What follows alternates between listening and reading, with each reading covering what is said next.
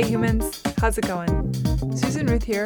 Thanks for listening to another episode of Hey Human Podcast.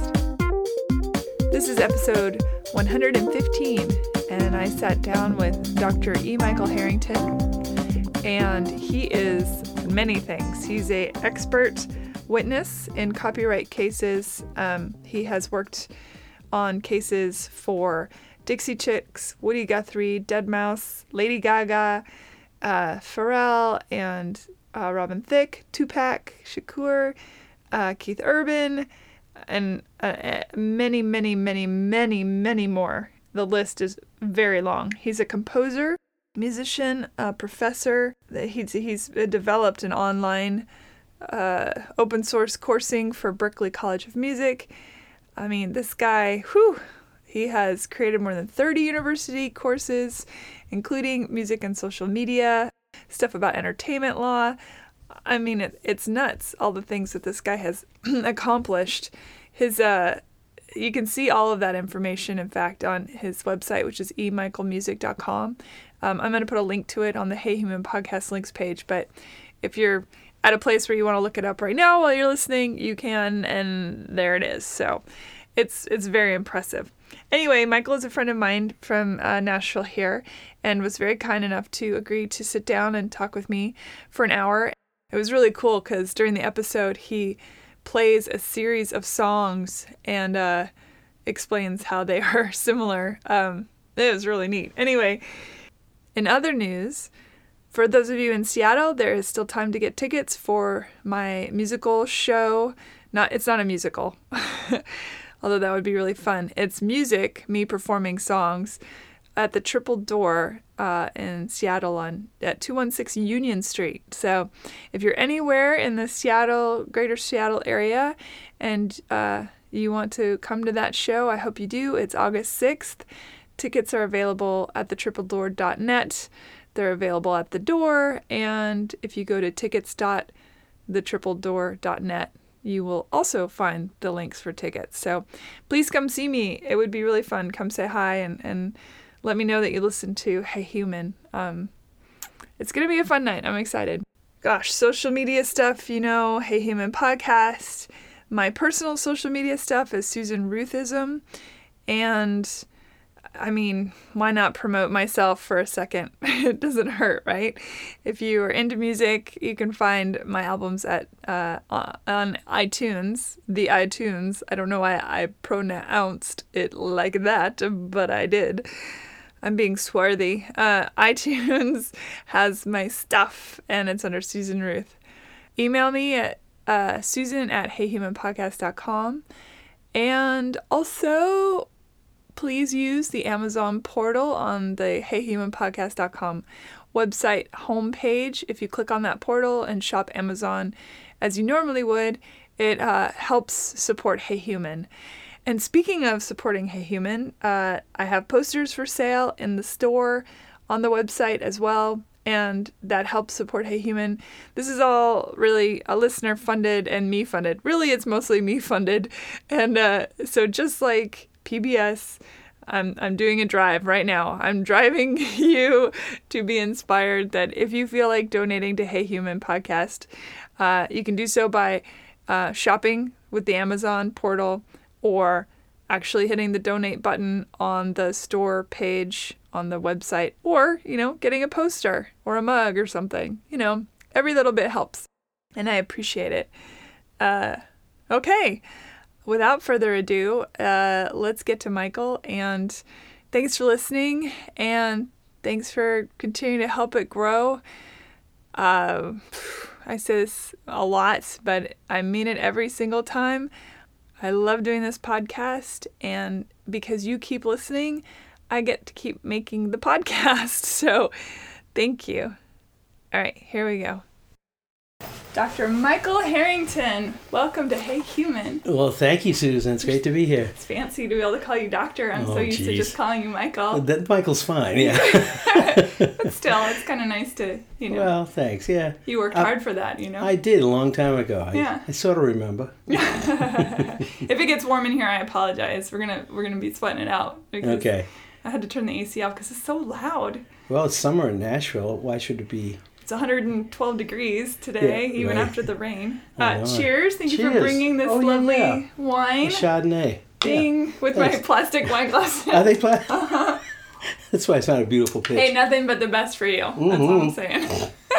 Yeah, the doctor coming over. I know. so, So, Michael, you Mm-hmm. and I met at a music conference mm, that's right. in uh, Philadelphia, wasn't it? Uh, Harrisburg. Yeah. And you were giving a. I went up there to be on the panel about um, uh, crowdfunding, crowdsourcing. Mm. And you were there on a panel about musicology and, or the legalities of when Well, people. one was the thing you saw me was just me. Yes. Yeah, but I was that's right. I was on some other panels there too. But Yeah. Yeah. Yeah. You, do a lot of the stuff up at that one. Yeah, it's a good one. Millennium Music Conference. Mhm. Yeah. yeah. Yeah. So So that's how we met, and you had a very cool class. It was super interesting. Oh, thanks. Um, I remember one thing that I remember is that you you played a piece of music, and you said, "Does this seem like uh, a copyright infringement?" And of course, the room was filled with songwriters, and everyone went, "Yes! Oh my God, that was on top of this, that, or the other thing." And you said, "Nope," and we all went, "What?" And, and you blew our minds with that with that class. It was wonderful. Oh, Um, thanks. It's, so- it's fun stuff, yeah. and it's the more you're in it, the more. I mean, the more you study copyright, the better you know it, and the more confused you are. They have to go hand in hand, you know. It's true. Yeah, and there's crazy. a lot of mythology around copyright as well. Um, for example, I know that it's a lot of people think that if you use 30 seconds of a song, you're legally okay, and that's not true actually. But I hear that all the time that from people like, "Oh, you can use 30 seconds of somebody's song," and I'm like, mm, "I'm pretty sure that's not true." No, the copyright law doesn't spell out anything like that. Like the number of myths is astonishing. Yeah. I've heard seven notes, four seconds, ten seconds, three measures, Yeah. eight chords. I've heard whenever anything comes like that, it's about as true as if, saying you can't get pregnant if, like what usually follows. Wait, what's your list? I know not good is. science. well, I don't know. Let me see. That, Drinking that's, Chardonnay. Can Yeah. you get pregnant drinking Chardonnay? that's right. No, no. Unless the heat goes up, yeah. but um, yeah. I mean, so I had thirty second one. That's that's pretty generous. That's a long know. time. Like in I know, like like sometimes in print they'll say the two line rule. I discovered what that was about ten years ago. I kept hearing this two line rule. As in Okay. lyrically two lines? Yeah, you could take you know this line of the song and say it's got forty or fifty lines. Yeah. You know, you take you can take two. Well, that's foolish. You, who knows what you can take? That's fair use. And fair use is is kind of it's an affirmative defense to like you've been infringed. You know, you say, well, this is why I why I copied because it's it's a fair use. I took a little bit, it's for educational purposes or something like that. and when to say it's always got to be two is is that's just silly. Yeah. All right, so let's give the listeners what they want. Okay. Let's go back. Uh, More shot. How do they have Chardonnay? We what, they might. Some of, some of them might have Chardonnay. Um, some might be listening to Sade. Who knows what's Yeah. going on out there in the world? Um, but you. So let's go back. Your your degree, first of all, is in. My degrees are in music theory, composition, and I have undergrad degrees in performance as well. And you're you're a big deal because you are a expert witness Mm-hmm. in musicology. Well, Describe what that is exactly, because I think a lot of people are like, "What does that mean? You know how to hear a song? What does that mean?" Well, it's yeah, you, you you really need to have degrees, and if you have a doctorate, that's the best you could have. Like so, I have That's that. what they you tell go, me. go all that way, yeah, and you're there to assist the lawyers. Does anyone And- ever play doctorate? You think instead of playing doctor? I wonder. Yeah, right. No, Tell me all the things you've read. who's going to do that? well, so so you're there to just kind of help them and to also say, well, hey, these two melodies are the same. Okay, but then I might point to one in 1730 that Bach wrote that's the same. Is so in he other words, open? you're- is he stealable now? Is Oh, he- yeah. yeah. Yeah, pr- uh, the general usually it's pre 1923. Mm. If something was created before 1923, it's free. How did you find out you had an ear for this kind of thing? Because I mean, you can listen to music and say like, oh my. Uh, for example, a classic one is uh, "Take the Money and Run," uh, and uh, "You Shook Me All Night Long," and "Werewolves in London." To me, all sound like the exact same song, with just different words. Hmm. Yeah. Personally, Mm-hmm. so how do you become you, who can say, oh well, no, it's not. Well, I well, I think you need to have good ears. Like I'm a music theorist and composer, so when I'd hear something, okay, for example, in high school, I did something insane. It, took me a week, and I did a roughly pretty good job, but I was just naive. I wanted my band to play Stravinsky's uh, um, Petrushka, so I said, well, I guess I could write it out, you know. And it's like it's of course it's over my head. I was just a little kid. I hadn't done music for long. And I took a week and pretty much just wrote everything I could of it and learned to play it as best I could. Wow. So in the process though, my, my hearing got really good. And I've always been you know, I'm from the school of thought that says, How does that go? Oh, let me play it and let me write it. So I didn't I didn't it didn't occur to me there was sheet music. And sheet music's a crutch. Why not why not just learn how to write music and learn music theory? And then once you, when you learn theory, it's like, oh my God, everything's simple. It makes it much clearer, and it makes connections between styles that seem not connected really connected. Is it true that oh, I've read that Mozart uh, composed in his head? Is oh, that, all composers do. yeah. I mean, that's just something that anyone with a composition degree has to be able to compose a great amount of this stuff they're creating in their head. And we're not talking simple, just a piano line, or we're talking strings and, and timpanis and all the things that make up. It's pretty phenomenal to Right. to do that in your brain pan. Well, but that's the the thing is once you learn music theory, you learn like, wait, this is just this, and then to learn the idea that a motive, a melody, is just a few notes. Now invert it. Now play it again. Now play it faster. Now throw a couple things in, embellish it a bit. Once you think that way, then it's just it's easy. It's like how in the world does someone write a six hundred page novel quickly? And it's because they have I monkeys. yeah well, but you know they'll sketch it. And they'll have their tricks. Yeah, And sure. so it, the th- theory to me is like the tricks, and it's the nuts and bolts. It, it just makes it so much clearer, and you start to understand. Oh, that's just this, and oh, that's just this. So, did you know when you went to school for this that it would eventually become what made you an expert witness? Oh no, not at all. Okay, that did you fall into that? I mean, I how, did, completely fell into it. so yeah. how did that happen? Well, being in Nashville helped.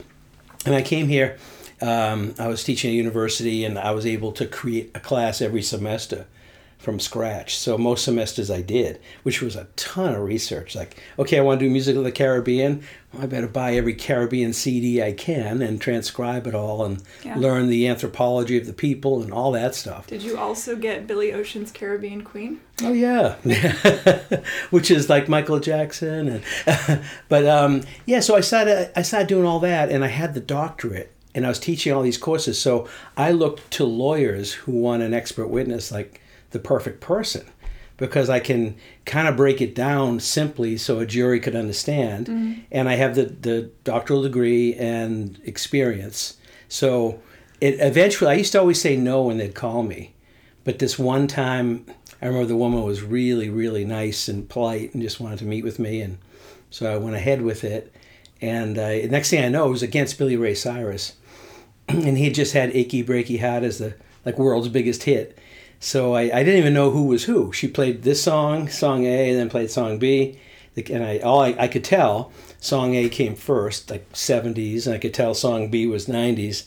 And I thought, well, that's a copy, the same notes from beginning to end. So she asked, "Do you really feel that way?" I said, "Yeah." And what would you? How would you go about? I think she was asking me like, "What would you do next?" I said, "I guess write a report explaining it, why it's similar." And then she tells me she's on the side suing Billy Ray Cyrus.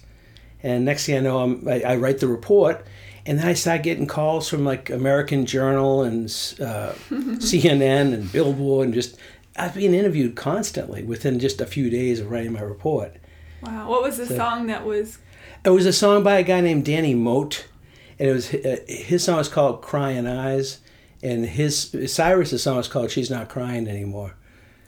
Wow, you think that if they're gonna copy something, they would at least.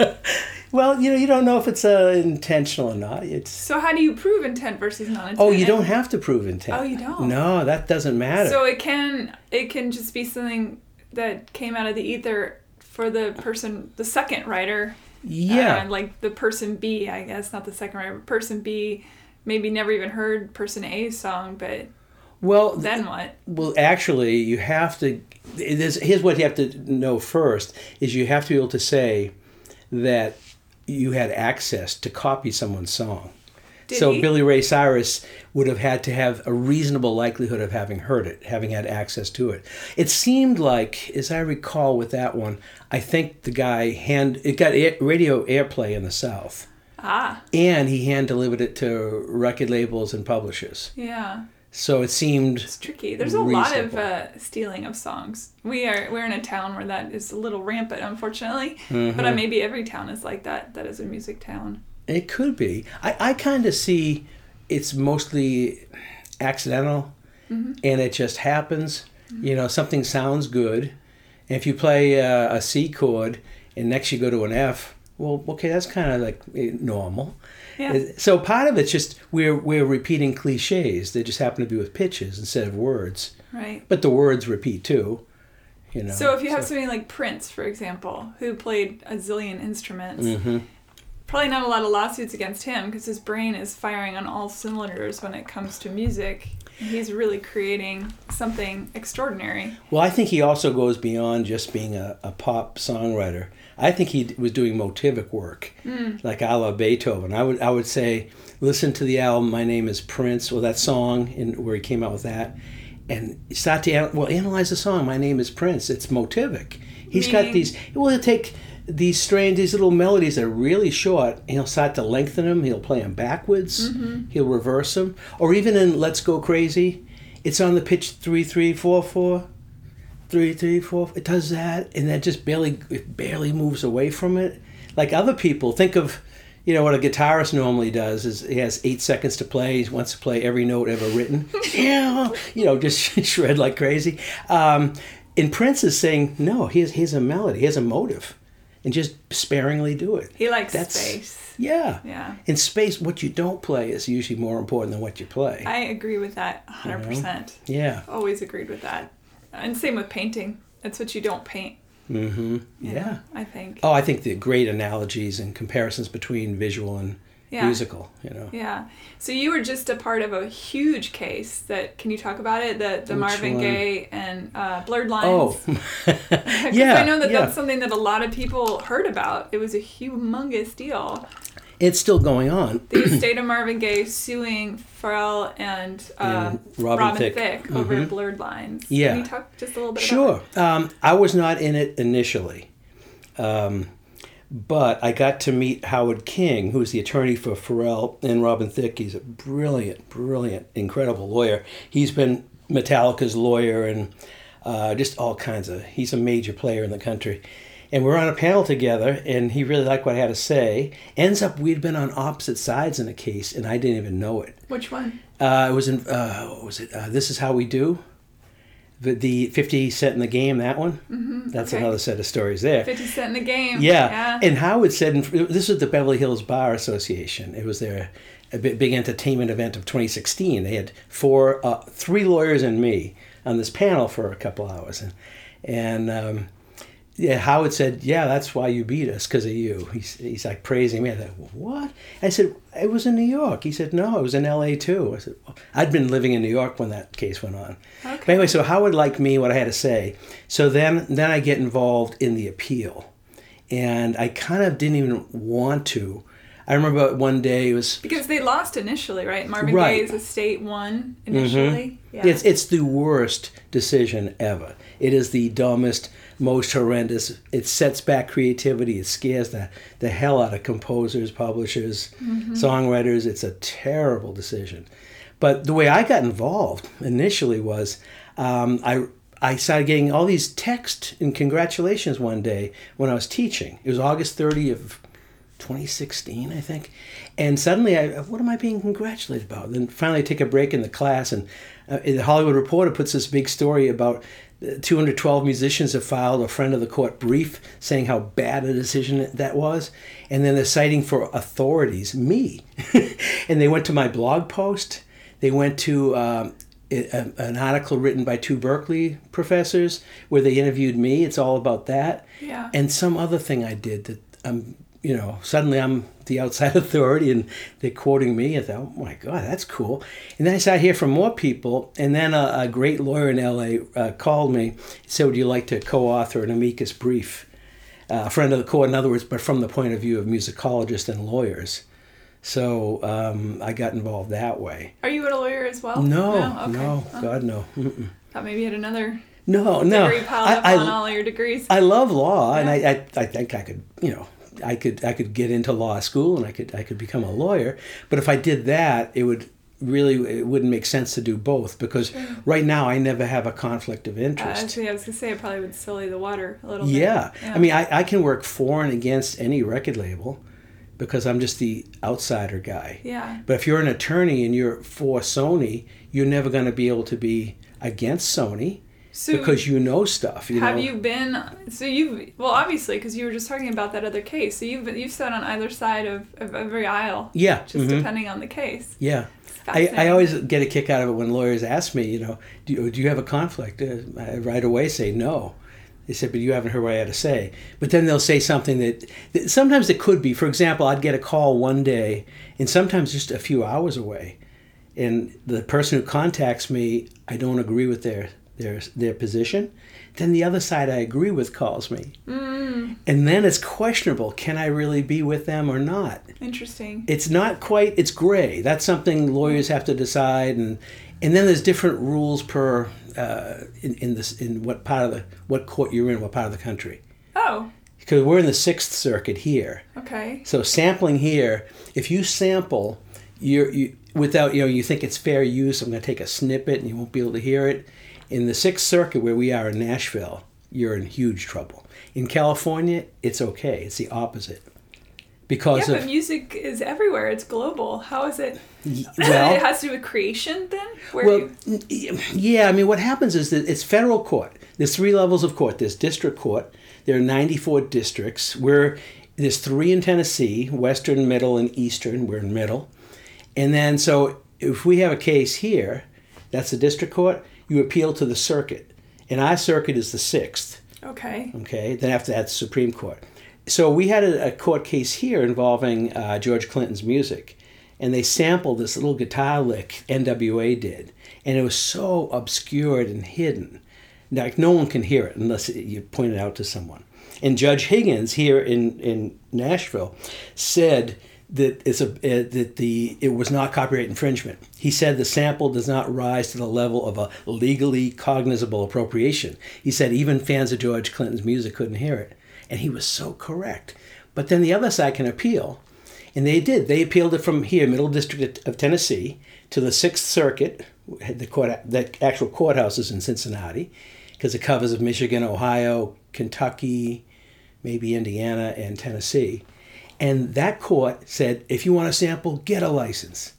Just like they didn't give a damn about fair use. Interesting. So now California, the same set of circumstances, pretty much the same, um, took place, and that court said, no, that's fair use because what they what they sampled was not even original.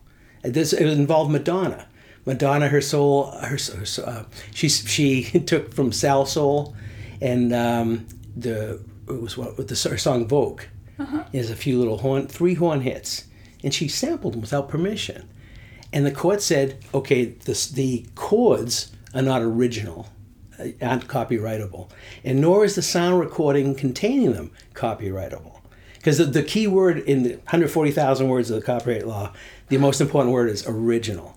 So if it's not original, it's not. It's free to take. Well, couldn't one argue that since the moment of birth and you start hearing music, that I mean, you could trace music all the way back? You know, you could go all back to, you know, I had a, um, a lovely woman on the show, Pat Hodge, and she was talking about the African talking drums, you know, which is, is in and of itself is a language, you know, so now fast forward all these years and go through blues, go through rock, go through Led Zeppelin, who stole everything. You know, like how do you do you know what I mean? Like Oh, how yeah. do you how do you go? Oh, there's where it started, or the difference between an homage Mm-hmm. and a oopsie daisy and a blatant. It's clear that I stole this from something. Well, I mean, you, you're asking the, the great questions. I mean, they're they they shouldn't be as hard to answer as they are. But when you have a lame decision, a terrible one like blurred lines, I mean, that's the first decision in history where no melody was copied. not even close. And by It melody, was I a mean feeling, right? They said Yeah, it was a the feeling. feeling, which is to me that's insane. How do you how do you copyright a feeling? well, th- okay. I mean, it is Marvin Gaye, but still. yeah, uh, still, but, but all it is, it, it's if anything, it's deference. But you know, if you don't take any melody, the chords are, are much different. You're not taking the same chord progression. There's no rhythmic feature that's the same. No lyrics are copied. There's no sampling. It's a terrible decision. In the Ninth Circuit, when they heard it there, th- what happens when it goes to the circuit court? They usually have three justices listen. That way, you're going to get an opinion. You won't get a tie. Yeah. And so two justices let it just say, well, let it be kind of they they didn't have much to say. They said the process, the procedure was correct, and they just kind of kicked the ball. They, they paid no attention to the issues.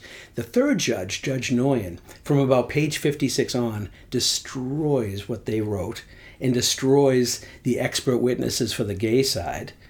And oh, she goes after him like mad, like we had in our amicus brief. I mean, I think there she was being influenced by us, and it was really cool. She said, her first sentence, she made me look soft spoken. She said, the, the, "This court has, has given something to the Gaye family that they hadn't looked for and no one's ever had before." And she said, "Copyright in a style."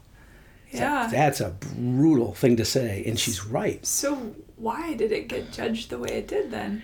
there were mistakes and some bad things occurred in the process. Like, because what you're doing at the end, you're you're not dealing with like let's take eight normal people. You want normally ordinary person on the street to be in the jury. You don't take eight PhDs in music or something. You want it to be normal people. So they're going to judge everything based on their impressions of people also.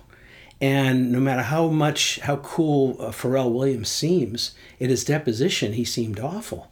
It was videotaped, and uh, they even set him up a couple trap questions, and he fell for them.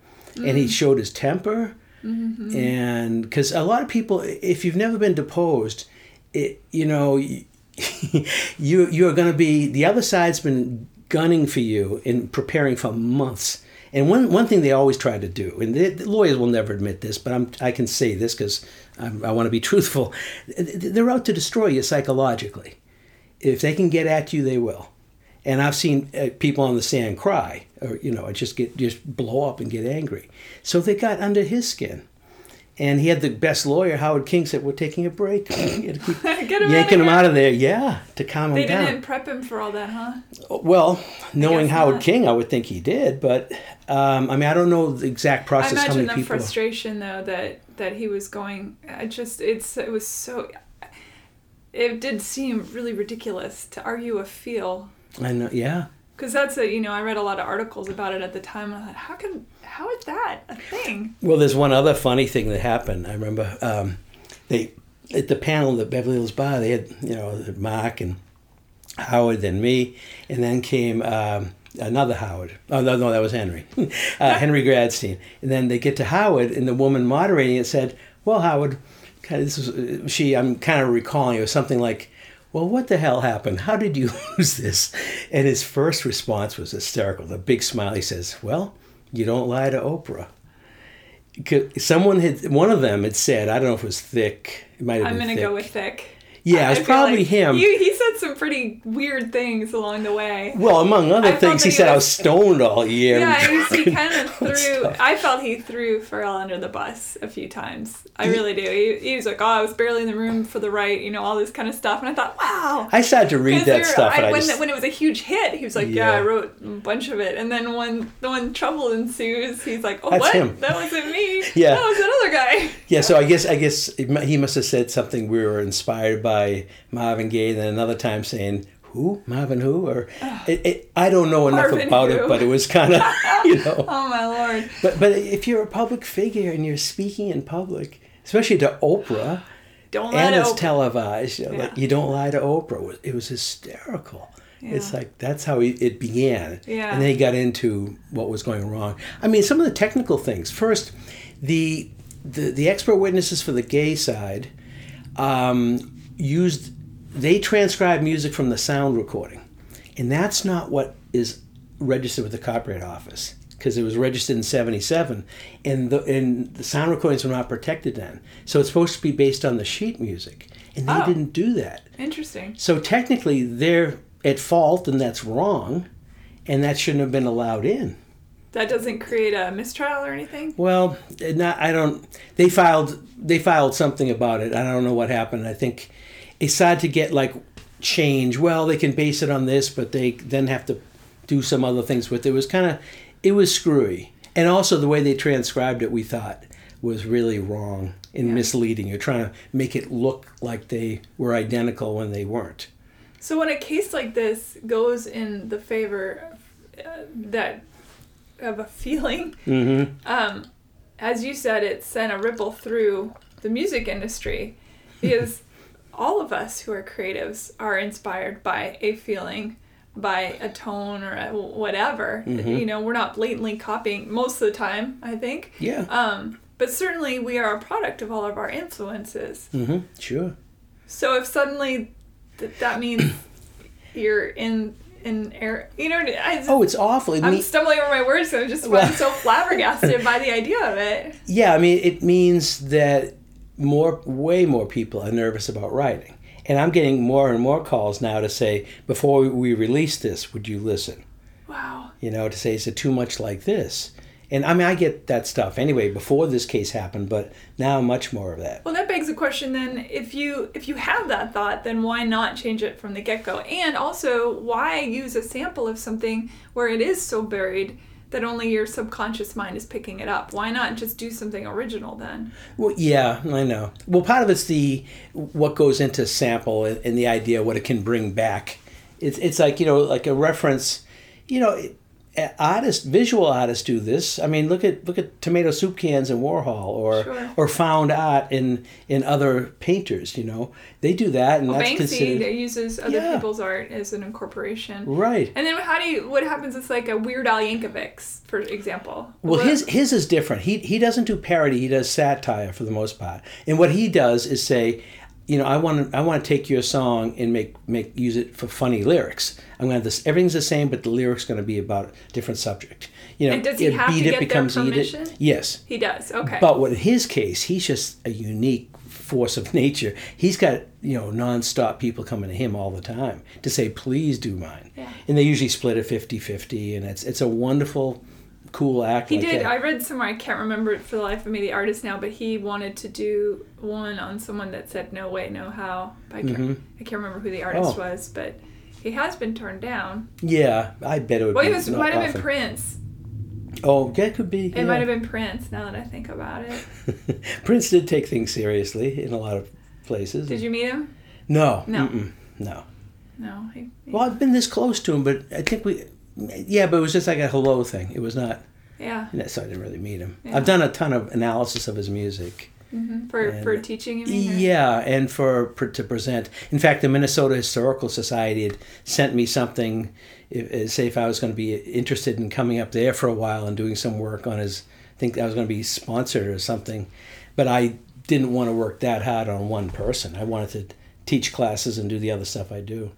In your opinion, who do you think are some of the most original songwriters of maybe our time and maybe some previous generations?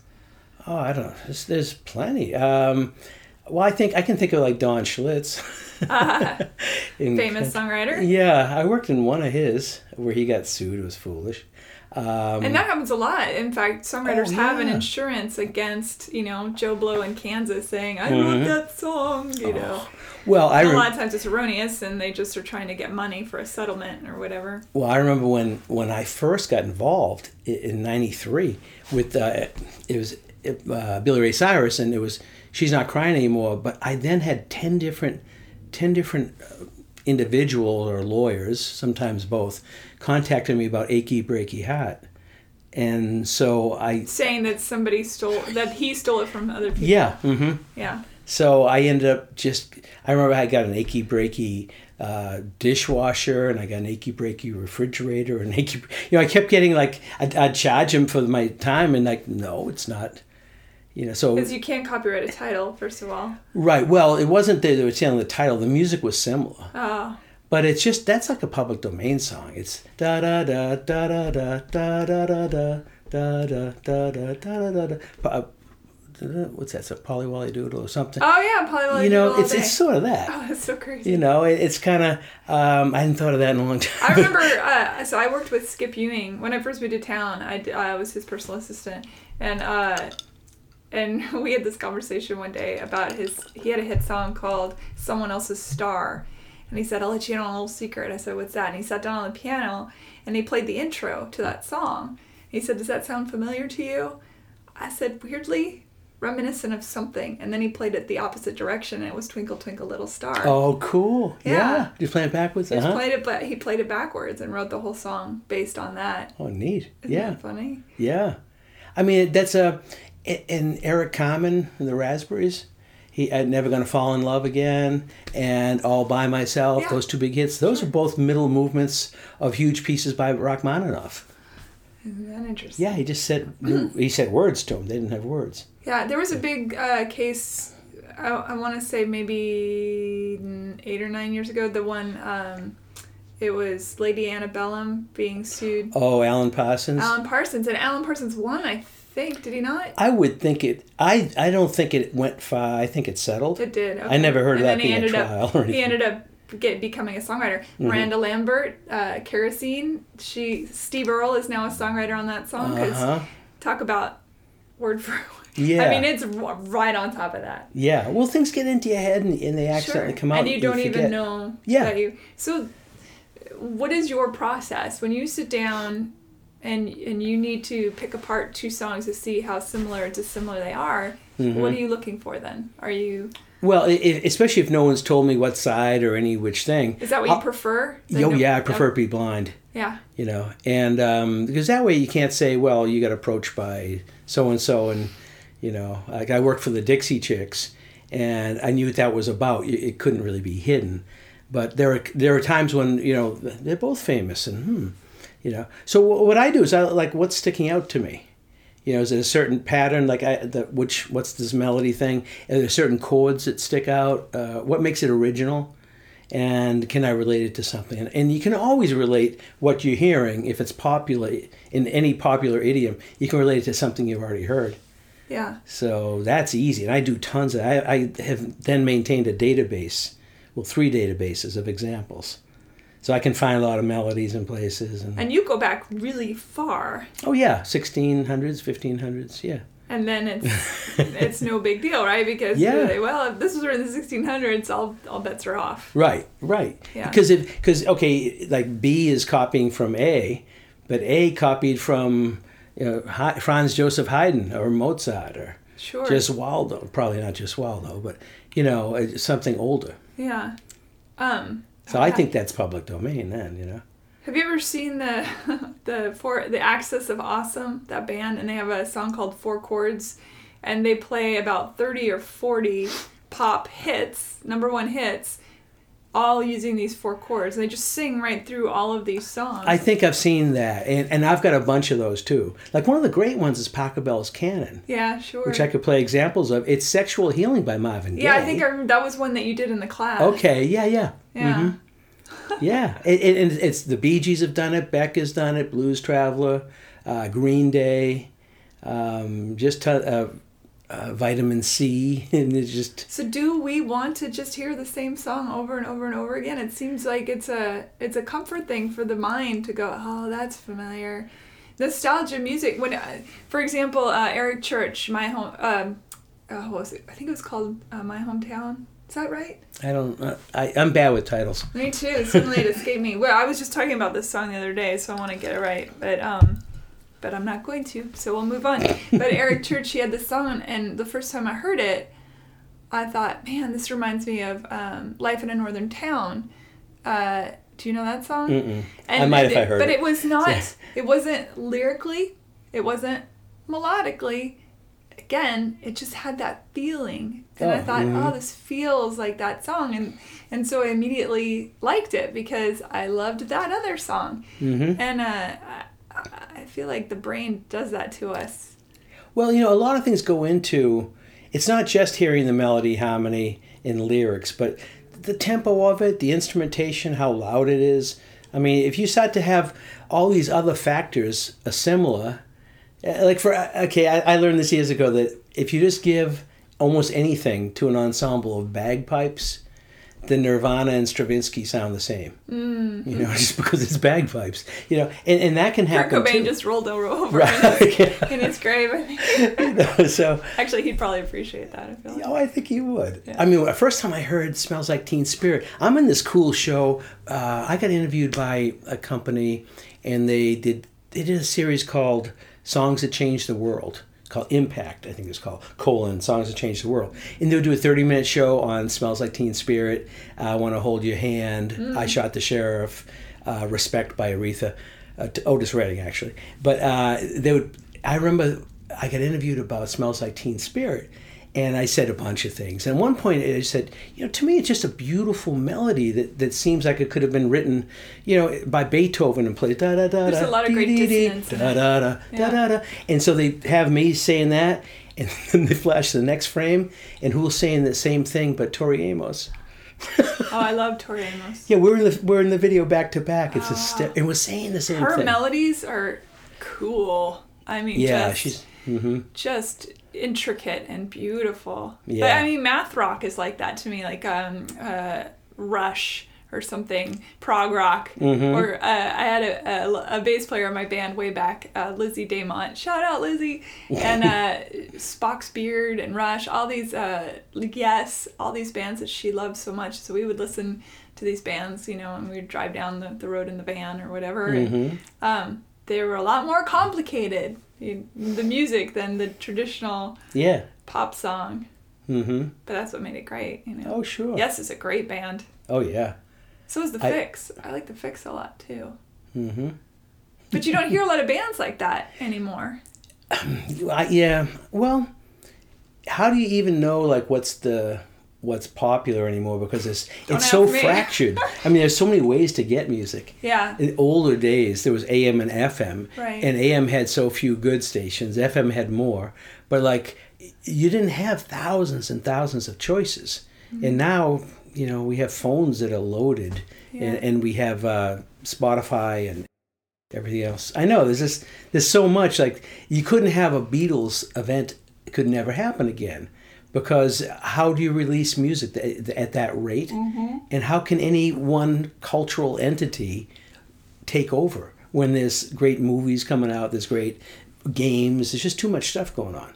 Yeah, it's you know, overwhelming. It's there's no longer a scarcity of stuff coming out like I was, there was. I was in the gym the other day working out, and uh, there was a so the music going on at the gym is uh, it's mostly hip hop and rap. Mhm. It's really motivating, you know. It's got a that beat just keeps you working out and all this stuff going on. But if you focus in on the lyric, I remember turning to my friend. I said, "Did somebody? Did that guy just sing about making barbecue in the kitchen?" And he said, "I think so." I said, "My God!" but it's not about the lyric. You it? needed a rhyme somewhere, I so mean, I guess it was just. I, I'm amazed as a songwriter. I am amazed at what passes as songs, but th- then again, I think in some of the music, it's not about the lyric at all. It's just about the the beat or the thump or the you know the all the feeling going on. Mm-hmm. I think also like in hip hop, there's just so, often there are so many words. And, and the way you can remember something is through repetition. So okay, there's the chorus again. Yeah. Thank God. Yeah. You need some type of hook. Sure. But yeah, I mean, it's it's how do you create so much stuff and all of it can't be good? So suddenly comes the part about the barbecue. Yeah. You know, in the kitchen. I remember being, when I was in my band and uh, we'd be rehearsing, and I would say something like, uh, you know, to the to the guys, it's like, okay, come in when I say blah blah blah blah and they're like, when do you say that? I said, we've done this song a thousand times. How do you not know what the words are? And they're like, we don't listen to the words. I'm like, wow, Well, I- ouch. when I was like, I, I was performing all the time in high school, like out live, and I'm playing songs that I, well, I, I also got very adventurous like early, like Frank Zappa, Stravinsky. We were trying to do that kind of stuff, and John McLaughlin, Mahavishnu Orchestra, Weather Report. We were aiming that way. But in the other times when I had a band and I had to sing songs, and I'd say, oh, damn, what are these stupid words? Who, what are they saying? I don't know. So I put them on my, my arm, you know, or something. It's like, oh, yeah, you got to, mm, you know. Because they didn't mean a thing to me. like I came to words later. We did Psycho Killer in my band, and uh, we always Qu'est-ce made yeah, we always made just sing the French because we're like, what's going on? We don't know. Ahead, Yeah. You do that part.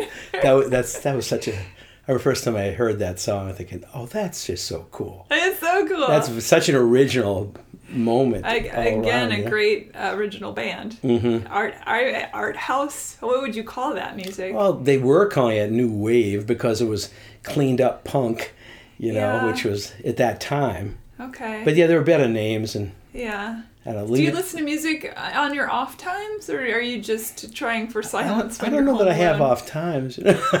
I mean, I'm always working on something that's Yeah. related to music. Like right now, I'm creating three three classes for Berklee, and one of them um, has forced me on my own. I, I, I want to listen to some Taylor Swift. I want to see what lyrics she's trademarking, and why, and what she's doing with them. She's trademarking lyric. Mm-hmm.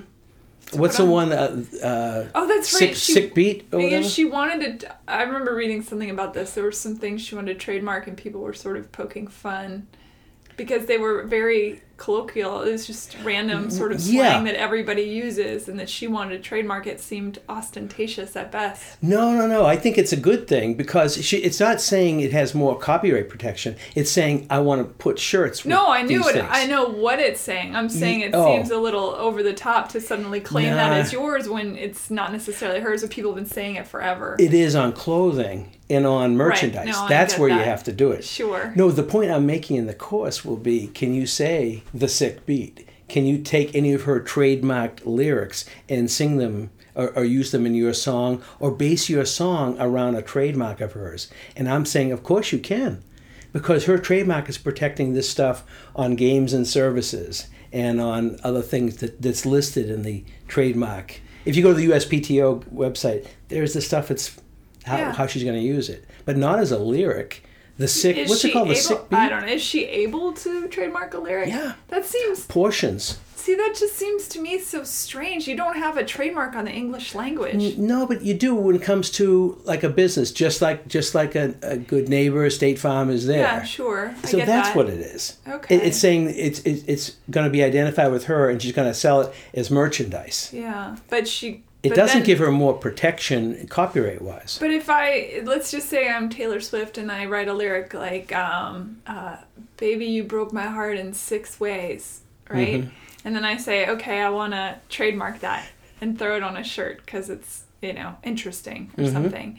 Because I'm Taylor Swift and I Mm-hmm. Can, and I have you know leagues of, of fans, and Mhm. um, then does that mean that Bob Smith in Kansas, who's sitting at his desk trying to write a song, and he says, "Baby, you broke my heart in six places," and blah blah blah, that he, He- can be sued? No, suddenly? no, he can use it in a song, fine. Okay. But he can't sell the same clothing and merchandise, whatever. Okay. And she'll have a font and color associated with it, Sure. I'm sure. and I get know. that. I mean, Yeah. So all No- you Taylor Swift fans, please don't troll me. I mean, I get what she's doing. I'm just trying to understand if that means that then other people can't use the English language. The way- No, no, it's not that at all. In fact, Okay. I would, I would encourage people to. She's not the person to say first person. I, I did a little bit of research on this. Uh, Sick beat comes up well before. She's Yeah, not the would first to say it. No, of course and in that song, "Shake It Off," she just briefly mentions it.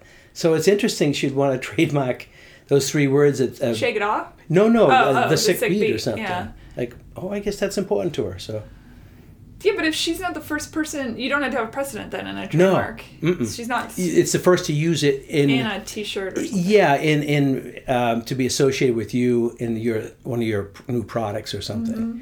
But as as a lyric, nah, you can. Um, you can't say we all live in a yellow submarine.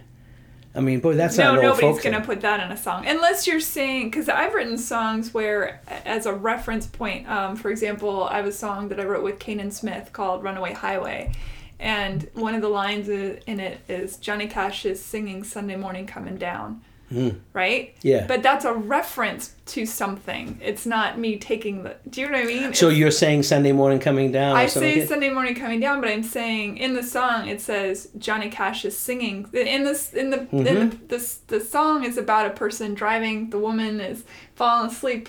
They're trying to escape their shitty life, and they're going to a better life. And as they're driving along, they're listening to Johnny Cash on the radio, and in one pre-chorus, Johnny Cash is singing "Sunday Morning's Coming Down," and another, uh, Johnny Cash is singing "Yesterday is is is Dead and Gone." Mm-hmm. Right. So the only two where I'm literally using a lyric from those songs, one of Kris Kristofferson. I'm not sure who wrote the other one. Um, but it's not me. It, do you know what I mean? Yeah, Like, it, it, it's it's and um, people do that all the time. You yeah, know, and you should be able to. You Yeah. shouldn't be sued over it. Right. you know- Please don't sue me, Kris Kristofferson. that's why Section 107 of the copyright law is fair use. Yeah. It says you can copy from other people, but what's your reason for it? Right. Especially if it's short. Right, It and for be an me, I feel like if I was trying to pretend like I wrote it, that would be one thing. But I'm not. I'm literally saying Johnny Cash says it, Right. And then Johnny Cash is saying it because Kris Kristofferson wrote it. Well, if you got sued, I'd be your expert witness. Thank you. That's the goofiest damn thing ever, you know? I don't think anyone's gonna sue me, but Yeah, no. on that at least, um, maybe. But people do sue over such stuff. I well, you know what? Oh, I remember word. one time Dave Berg, who's an exceptional songwriter here in Nashville. Um, he's written tons of, of big hits, and I remember after some somebody tried to sue him for something. Somebody in the middle of America tried to sue him for like "Stupid Boy" or something. Hmm. You know, it's Keith Urban, big big smash song Mm-hmm. that uh, he wrote with. Um, it was Dave Berg and Deanna Bryant and uh, Sarah Buxton wrote that song. I know, Sarah. Yeah, she's Yeah. very talented. And uh, anyway, so they wrote the song "Stupid Boy," and I remember Dave, and, and I'm not positive that was the song, but I, I feel like that was the song that somebody was trying to claim they had written. It's a genius song, first of all, but Dave said something to the effect of, "Man, you know you've made it when someone's trying to sue you for a song you've written." Yeah, I was like, yeah. I guess so. Oh, I know. No, it's just, there are so many times, you know, someone like Spielberg, whenever he puts out any film, there's going to be a few hundred. Sure. You know, oh, I have a script where aliens come to Earth and they're friendly. You know, it's not understanding the difference between There's like so many tropes. Well, right. Well, here's the big thing: what people don't get, and it takes a while to get this in someone's head, is that copyright protects the expression of an idea, but it doesn't protect the idea. What does that mean? Okay, so here's an example. A good friend of mine, uh, late the late lawyer Bob Sullivan, one of the greatest people ever born, great friend of mine. Uh, Present he, company excluded. oh, of good. Well, Susan Ruth. Here's Susan Ruth, you know. but uh, I remember Bob telling me about these these two lo- two songwriters used to write together, and then at one point I think they were breaking up, and uh, or, or this is as I recall went something like this: songwriter A says to B, "Hey, we should write a song um, about a soldier sending letters home from a war." And then, so A gives that idea to B, and then B goes ahead and does it without A and makes money. And A thinks, I'm entitled to half of it. No, you're not. That's just an idea. You could express it any way you want. What war? The Peloponnesian War? The Civil War in the United Ah, States? yeah. It's just someone, of course, a soldier's going to write letters home from every war there's ever been. Yeah. You, you, chances are you love someone who's not in the war and you wish you were with her or him. So you, you know, so that's the so the idea was, hey, we should write songs from that point of view. Okay, thousands can do it and not infringe anybody. Right, it, and it's it's And there was a funny in lawsuit started over it. There was a lawsuit. Yeah, I don't know what it beca- what became of it. It's absurd. I always use it as an example. This is dumb, and this is not understanding copyright. That's that's an idea, and Yeah. copyright protects the expression of an idea, and that's clearly stated in the law. And that just someone up to. I think that's just foolish. Somebody to up to trying to find some Yeah, cash yeah. somewhere. That's it. Yeah, it's funny because in Nashville, and I'm sure maybe this happens in London and in New York and Los Angeles, but in Nashville, if you're in a movie theater, right, you're watching a movie and somebody, for let's use Jerry Maguire as a Mm-hmm. great example. Uh, you had me at hello. When that line was spoken in Jerry Maguire, Show me the Chardonnay. everybody when that line was spoken seriously a billion notepads came out of the woodwork and phones and everybody wrote that down and it was a race to who could who could write it fast enough. Now kenny chesney and skip ewing wrote it and it was a number one song. You had me at hello. Um, but it's Wow. just but when i go to movies in this town it cracks me up because without it without fail somebody on screen will say something and then people are like oh my god write that down. So there that somebody's saying it somebody wrote that a screenwriter wrote that line and yet songwriters then take that line and write Well, as they should. Yeah. Like like I I'll know someone's cool. Like if if someone tells me, uh, you know, I like Stravinsky or I like here's here's one no one knows Jan Dismas Zelenka. Now everybody knows. Now they do. Zelenka, Z E L E N K A, the greatest damn unknown Baroque composer. He's so ridiculously awesome. If someone likes Zelenka, you had me at Zelenka, you know, or whatever it is. You know, someone's someone's like, okay, look it, I'm a Red Sox fan. Look at that wallet, you know. Yeah. It's got a big B on it. Yeah. So, um, you know, that that just that's a great line, but it- why can't it be adapted? oh, badass, yes, quit, and that. But you know, it's I, I can see why people do that. Yeah. And that's why copyright shouldn't be so restrictive as to protect small segments. The copyright, they are very clear about this at the Copyright Office. The copyright, you can't copyright a title or a short phrase or a slogan. Mm. Now, you can trademark those things if you're doing business with those things in a certain way. It mm-hmm. doesn't mean, like, if Taylor Swift sells these shirts that say the sick beat, you sure as hell can use that as a lyric. Mm-hmm. You know, because she's not the first to say it either, and mm-hmm. it's too short. It's just a short phrase. But don't make a T-shirt with it. Right. yeah. What Especially about- if yeah. it looks like hers. I remember there was a um, an Etsy shop that was selling mugs. You remember this? no, but I know some Etsy issues. Yeah, yeah. had. Etsy's got a lot of stuff going on in there because a lot of people use phrases from songs or, or Yeah. wherever, and then they throw them on mugs and sell them.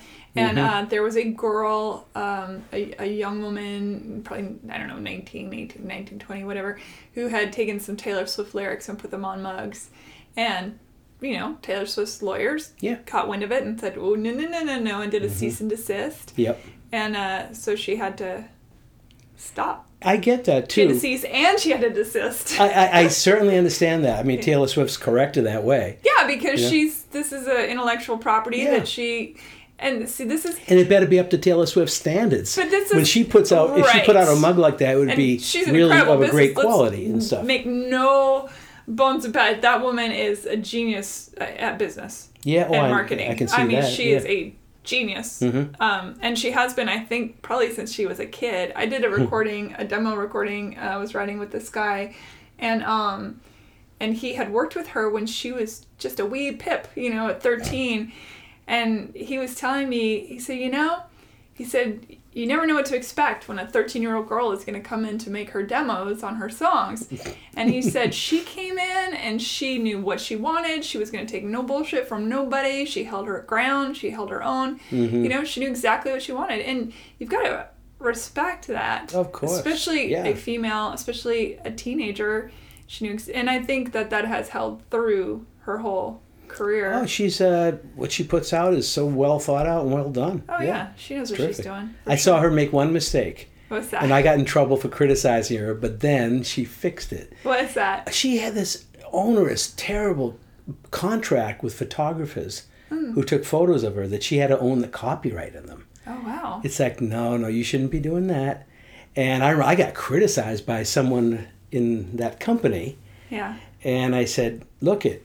I'm in the right here. if there's a group of people that have the least, you know, songwriters think they're not respected, and a lot of people think they're not respected, which they're not. They're but, not. but if there's a copyright that really means the less, the, the least, and has the least amount of protection and weight, it's photography. Yeah. You know, Pinterest is nothing but uh, the gigantic, the largest bed of copyright infringement that ever been created. Right. So when Taylor Swift or whoever in her company was saying, "Now we're going to own your copyright in your photo," that was too far. Yeah. And I was one of I think probably thousands who came out and said that's terrible.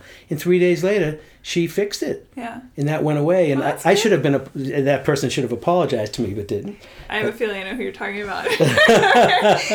But it was one of we will not Like, say that person's name because they are very powerful.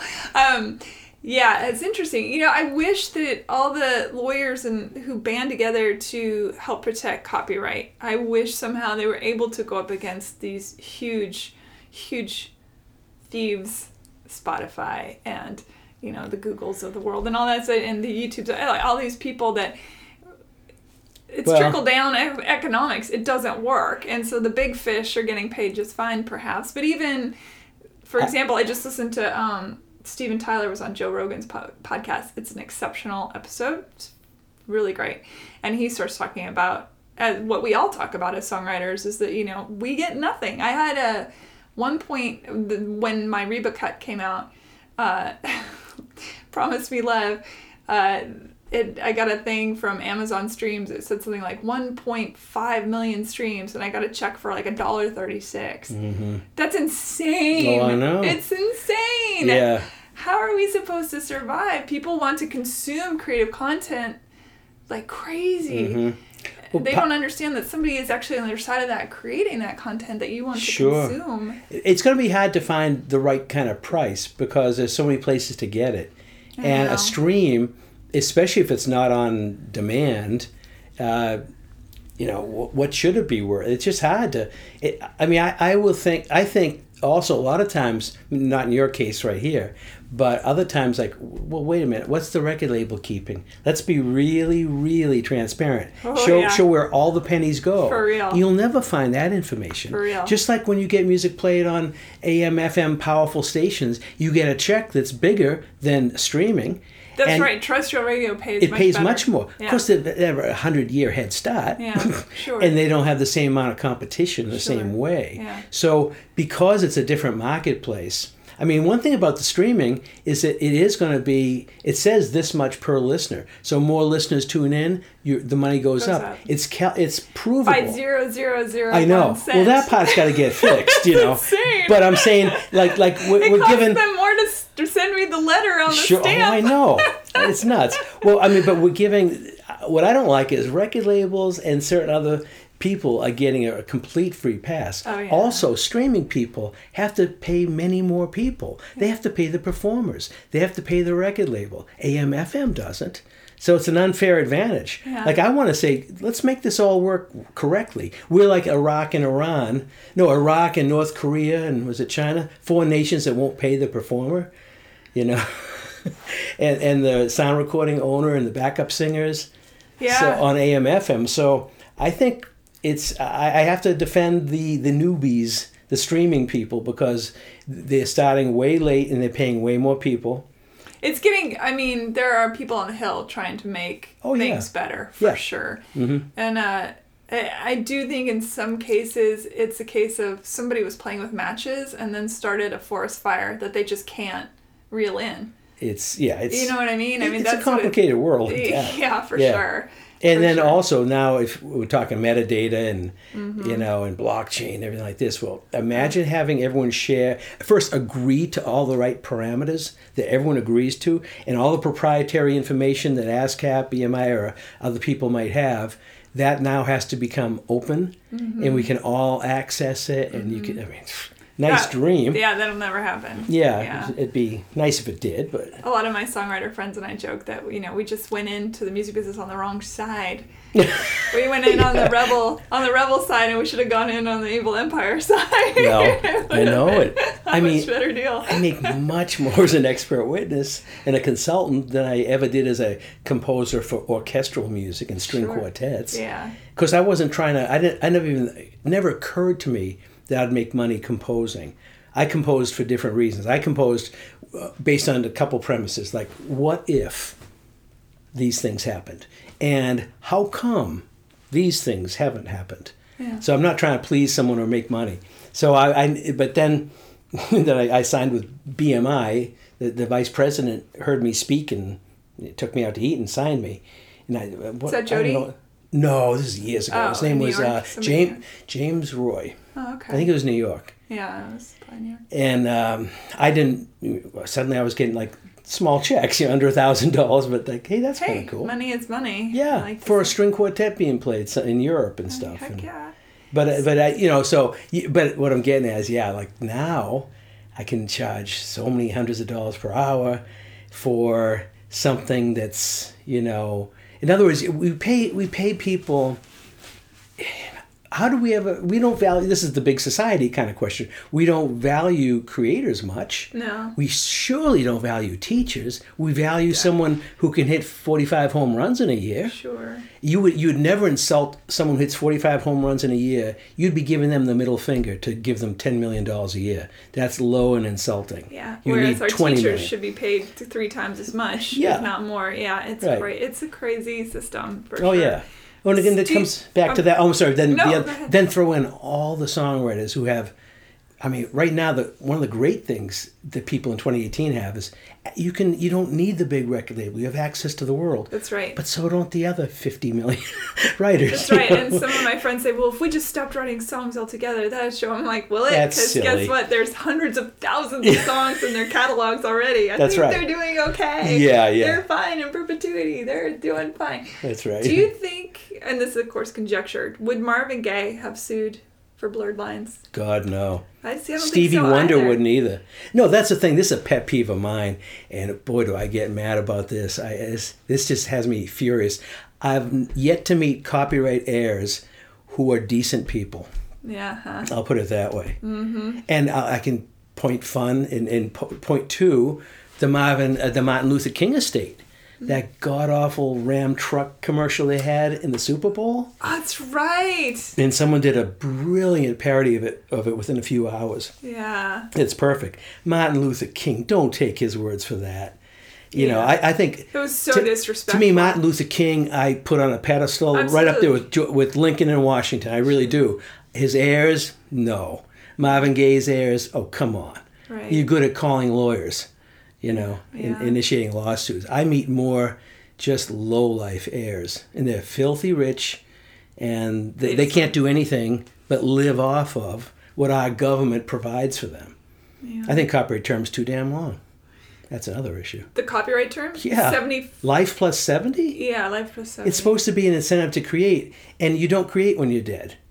But you're supposed to look out for the family. Well, why for 70 years? Yeah, and I know some songwriters that put their kids on their copyright, like Yeah. their infant children, so that the copyright lasts longer. Which I think is that- It's that's interesting. yeah. The people who cheat on food stamps, I've heard of those. Those are like mythical people, but yeah. I mean, why would you say a 75 year old co-wrote with a three year old? I mean, that's Right, but I know it not good. happens. Oh, I It's know. Yeah. but I think that's that's uh, abusing the taxpayers.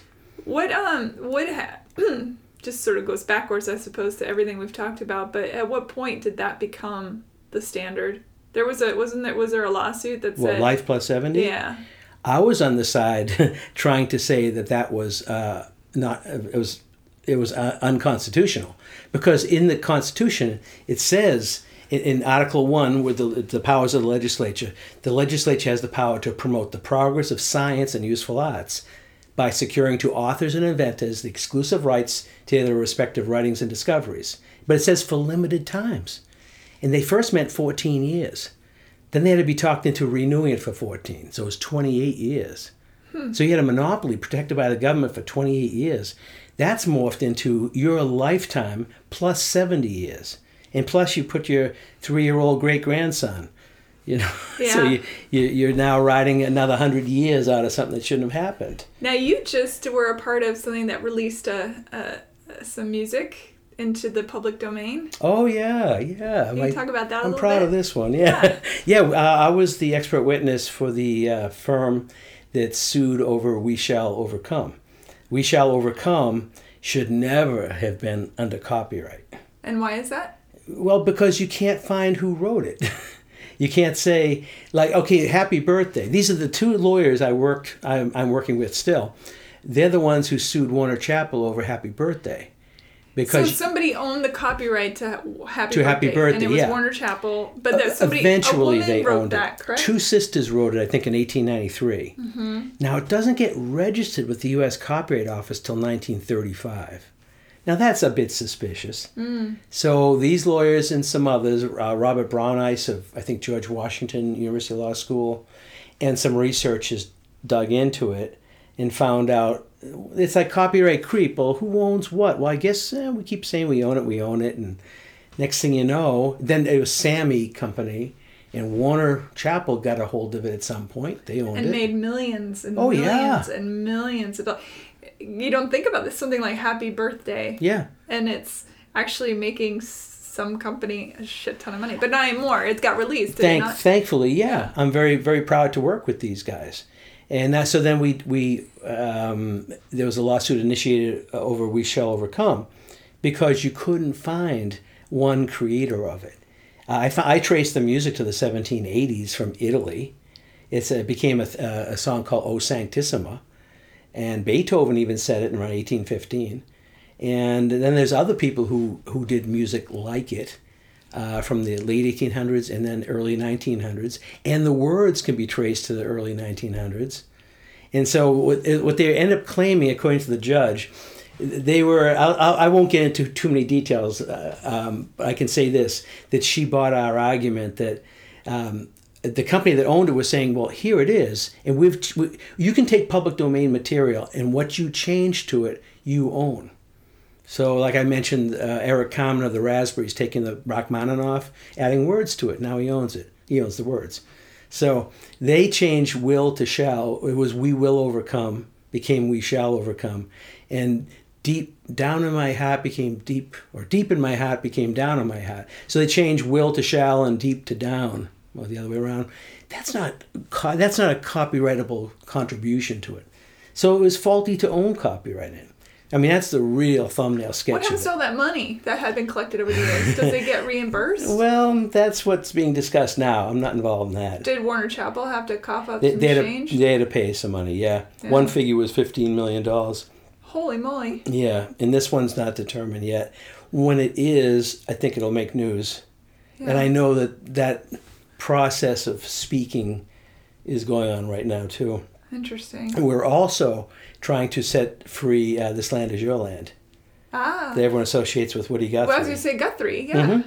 Well, the what we know and sing are the are the great words Woody Guthrie added to that song, but it's it wasn't his music.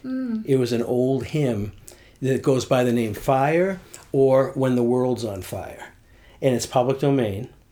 And the Carter family recorded it in 1930. So, and then there's a technical thing involved. Under the old act, the 1909 Act, you had to renew your copyright. You had to send it to Washington or publish it. You had to have a copyright symbol on it. That's the old law. That no longer exists. So, but it was written by Woody Guthrie in 1940. He published it in 45, means that he offered it for sale. It was nine songs and a booklet for 25 cents. And then 1956, it got registered with the Copyright Office. So you got three years 1940, 45 of publication, 56 of registration. 28 years after that, you have to renew it. Well, 28 years after which? And they thought it was 28 years after when it was registered. So that I would thought it would be creation. no, it's publication. Ah, interesting. So to, they should have renewed it 28 years after 1945 is 1973. So they didn't. They only renewed it in 1984. So we're claiming, among other things, that it's been public domain since 1974. So they should never have received a penny from anybody. Huh. So, Fascinating. I bet We'll you're on some enemy lists. oh, probably. I, I think that those two companies don't care for me a whole lot. Yeah, I was gonna say. so in your work that you've done, uh, what's the oldest recorded uh, thievery? How far back have you gone in your in your discovery where you've been? Holy crap, that was Oh, oh, I see. Um, well, it might be. I mean, one of the ones. If you know Paul Simon's "An American Tune," da da Yeah. da da da da da, and it was used by in the film uh, Bernie with featuring Jack Black and. Um, that's a great it's, movie. oh, it's way. wonderful. Yeah. Well, that's everyone associates that with Bach. Well, Paul Simon made a hit of it. Peter, Paul, and Mary, his was 1974, I think. Peter, Paul, and Mary, 1966, along with Dave Brubeck, took that same melody, same chords, and did a beautiful song. They called it uh, "Because All Men Are Brothers." It's this real humanistic, liberal, good song like that. Just like Paul Simon's is humanistic and liberal as well. But it comes from Bach. But no, Bach took it. It comes from Hans Leo Hassler, oh, decades earlier, who probably took it from elsewhere too. So you always can trace, you not always, but you often can trace things way back. I just picture you in like dusty basements with strange musical instruments hanging No. on the walls. Where do you? They're in my Mac. Oh yeah, you were Yeah. gonna play. So Yeah. just just as you know, I don't want to take up all your time, but just uh, play. You said that you had brought some stuff that you could play for us. Yeah. That was um, an example, which I think would be so fun Yeah, let me. Uh, to hear. uh, actually, I could probably get to the phone faster. Let me see. What's it? Oh, sound better out of this though. Yeah, whatever me- whatever works for you. And in the Yeah. you know in the magic of editing, I can always cut out Oh, this so okay. it seems like no time has gone by whatsoever. I know. I, I've I've really enjoyed this. uh, even if it's hot. It is warm. My apologies. The But I'm with- plants like it. I'm though. with Susan Ruth. Look at the position I'm in. This is great. so let's see. It's turning on. It's one of these new. Ooh, Max, it does- Mac. I like the color, that purpley color. It's kind of cool. It's like it? purple silver, or maybe that's because my room is painted orange, Oh, is it- and it makes things look purple because it's the opposite of orange. and you're getting a new studio or something tomorrow, right? Downstairs, yeah, I'm That's exciting. very excited about that. Yeah, let me get to. I'll get to my iTunes. So, what are you going to Yeah. be playing for us? Um, I'm gonna take. This was a case I was involved in, and I've even forgotten who it was involving. The point is way more important than anything. It So- always is. yeah, yeah. It's a, it's the music that's cool, you know. It says I can't, I can't connect to the store. No kidding. I don't want to. I want to go to. I can tell you my internet password Oh, okay. if you need Tell the it. world too. No, no. Let me. let's see if I can find this fast. So I and I do this with like tons of songs. Um, let me get to three, four, three, four, three, two, one. I have it arranged by key. When you play them by key, they sound even more like The melodies are all the same. yeah. mhm. Okay. All right. And they're not infringing. Because you- why? because it's expected that some pitches just have to follow each other. Mm-hmm. You know, why? There's only so many notes, you mean? yeah, and it happens to make sense. Like like if we looked at what we said today in print, we're both going to have said some of the same cliches that other people have said, Sure. and you have to do that because otherwise you don't have communication. Yeah. Like we don't want music to be 100% original. We probably want it to be 5 or 10% original, but in the midst of stuff we're comfortable with. Yeah. So And we have a particular uh, melody pattern, right? If you were in India where they have half notes and you know half tones or whatever, where there's there's Mm-hmm. more in their scale than there is in the American and English scale. Yeah, we stick to there's twelve different notes, but you usually only use about six or seven. And in a country only is three, right? Right. Yeah. so okay, so here's so I'm going to compare the Beatles, Julian Lennon, Backstreet Boys, Buck Owens, and I'll go on. So Beatles, I'm walking beside her. three, four, three, two, one. Ever since you've been leaving me, Backstreet Boys, quit playing games with my heart. Buck Owens, I say for everybody, The Police, every breath you take, and every move you make. Dear Mama of Tupac, Dear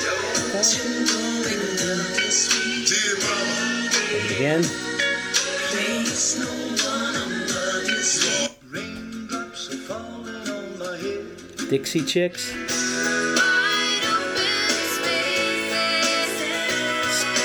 Stevie,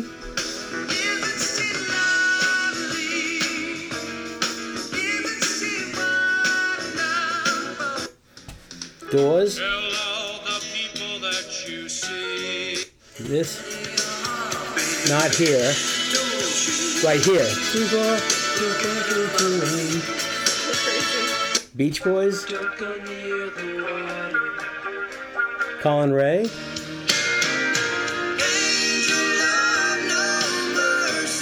Let's Sue Marvin Gaye. Marvin Gaye stole it. Martina McBride. Three. Four. Three, two, one. Elvis Costello. She lives on Broad Street. Elvis Costello. Spills with compassion. Same. Bee Gees. An everlasting smile, her smile can Fa- Faith Hill, Tim McGraw. I was just gonna say it sounded just like Faith Hill and Tim McGraw's song. Yeah. John Rich wrote this. Did he? Yeah. He obviously copied from all these other people. How about I Don't Know How to Love Him? From from uh, Jesus Christ Superstar. Then this, I- I'm involved in this. Adam. Is he being sued right now? I was involved in a case where he was. We we won it. Yeah. It was kept quiet, but we kicked their ass. Uh, Against or for him? I was for him. He was being sued. It was Okay. stupid. Yeah. And then Hank Williams does it. Neil Young.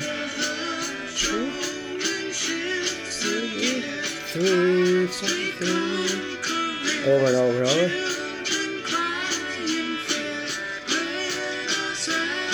So that's just for Wow. that's just one motive. I got many, many of them. That's you know? incredible. I got thou- I have really many, many thousands of these.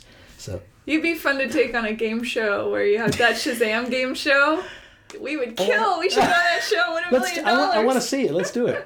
That'd Yeah. be awesome. But see, whenever I hear music, it's like, oh damn, you know. So I goes into I speak it to my phone, and I go. I'll put this in one of my databases later. yeah. Can you, So- when you hear a new song that comes out, do you think, oh, that's gonna get?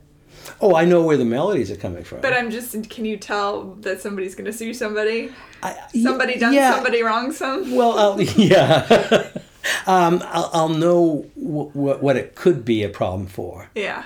And then I often, you know, okay, now the call's coming or something. I feel like these lawsuits are going on all the time, They're unbeknownst crazy. to people in general. Yeah.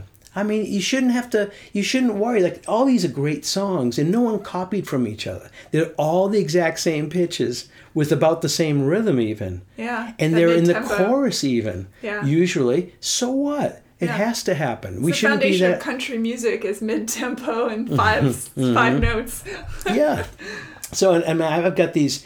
I mean, I have days and days, uh, months and months of these kinds of things. Wow, that's crazy. So I can call up like any, almost any kind of melody yeah, and find it. Like this that. is just fascinating. Michael, can you talk about really quick before we sign off about the Moog project, or is that just for? Oh, the Berklee? MOOC? Yeah. Oh, yeah. Oh, Moog. I'm sorry. That's okay. I thought Moog was the I know. piano player. MOOC, M O O C, Massive Open Online Course. Yeah, I'm finishing like tonight after some more Chardonnay. I've got one more question to go, one case study. I'm, I'm creating Berklee's um, music, what's it called? Copyright Law in the Music Industry. Their massive open online course of that, their MOOC. so people can take them from anywhere. Yeah, you can take it from anywhere. As far as I know, at one level, it's free to take it. And then if you want credit, you pay something and you take tests. I mean, I'm not sure how that all works, but uh, yeah, it's for Berklee is doing it with Coursera, who are the world leaders in that stuff, and I'm just about finished with it. That's so cool. I love the open source education system. is wonderful. Oh, isn't it great? Yeah, it's fantastic. I'm uh, studying. I'm studying for the GRE, Ah. and uh, and so I've just gone on YouTube because math and I we have a long distance relationship, and so I'm refreshing things like you know radiuses and tangents and you Don't know, don't you want to drive somewhere into the country way south of here and have to note the hypotenuse and right? uh, figure out how fast that train cosine, is going. tangent Yes, sine, and exactly. Lordy, yeah, Yeah, yeah, yeah. right. But it's great because all that stuff is online. I can I can That's cool. watch math people tell me about math. that's real. Of course, I can't talk back and forth with them, but it's it's it's an interesting way to learn. Mm-hmm. It goes into your brain in different places, and so I think it's great that Oh, you're yeah. doing that. MOOC, M O O K. M O O C, Massive Open Online Course. I'm it stands for M O O C. Massive Open Online Course. Got yeah. it. Very and cool. uh, yeah, I'm, I'm, it's a big honor that Berklee asked me because they could have asked many, anyone almost. yeah. Now, and uh, you have a website where people Yeah. can find you. Yeah, it's emichaelmusic.com. And if you forget that, uh, one day the three words came up copyrightandmusic.com. Spell them out correctly. and at that. it- became available. My friend told me, called me, said, You want it? I said, Yes, let's buy it quick. uh, Copyrightandmusic.com. Yeah, All right. that's me. Perfect. Michael, thank you so much. Oh, thank much you, Susan. This is Hey Human. great. Super fun. Oh, it's a big honor for me and a great pleasure. Ah, I learned a lot. Thank you. Yeah. Thanks everybody for listening. Bye. Bye.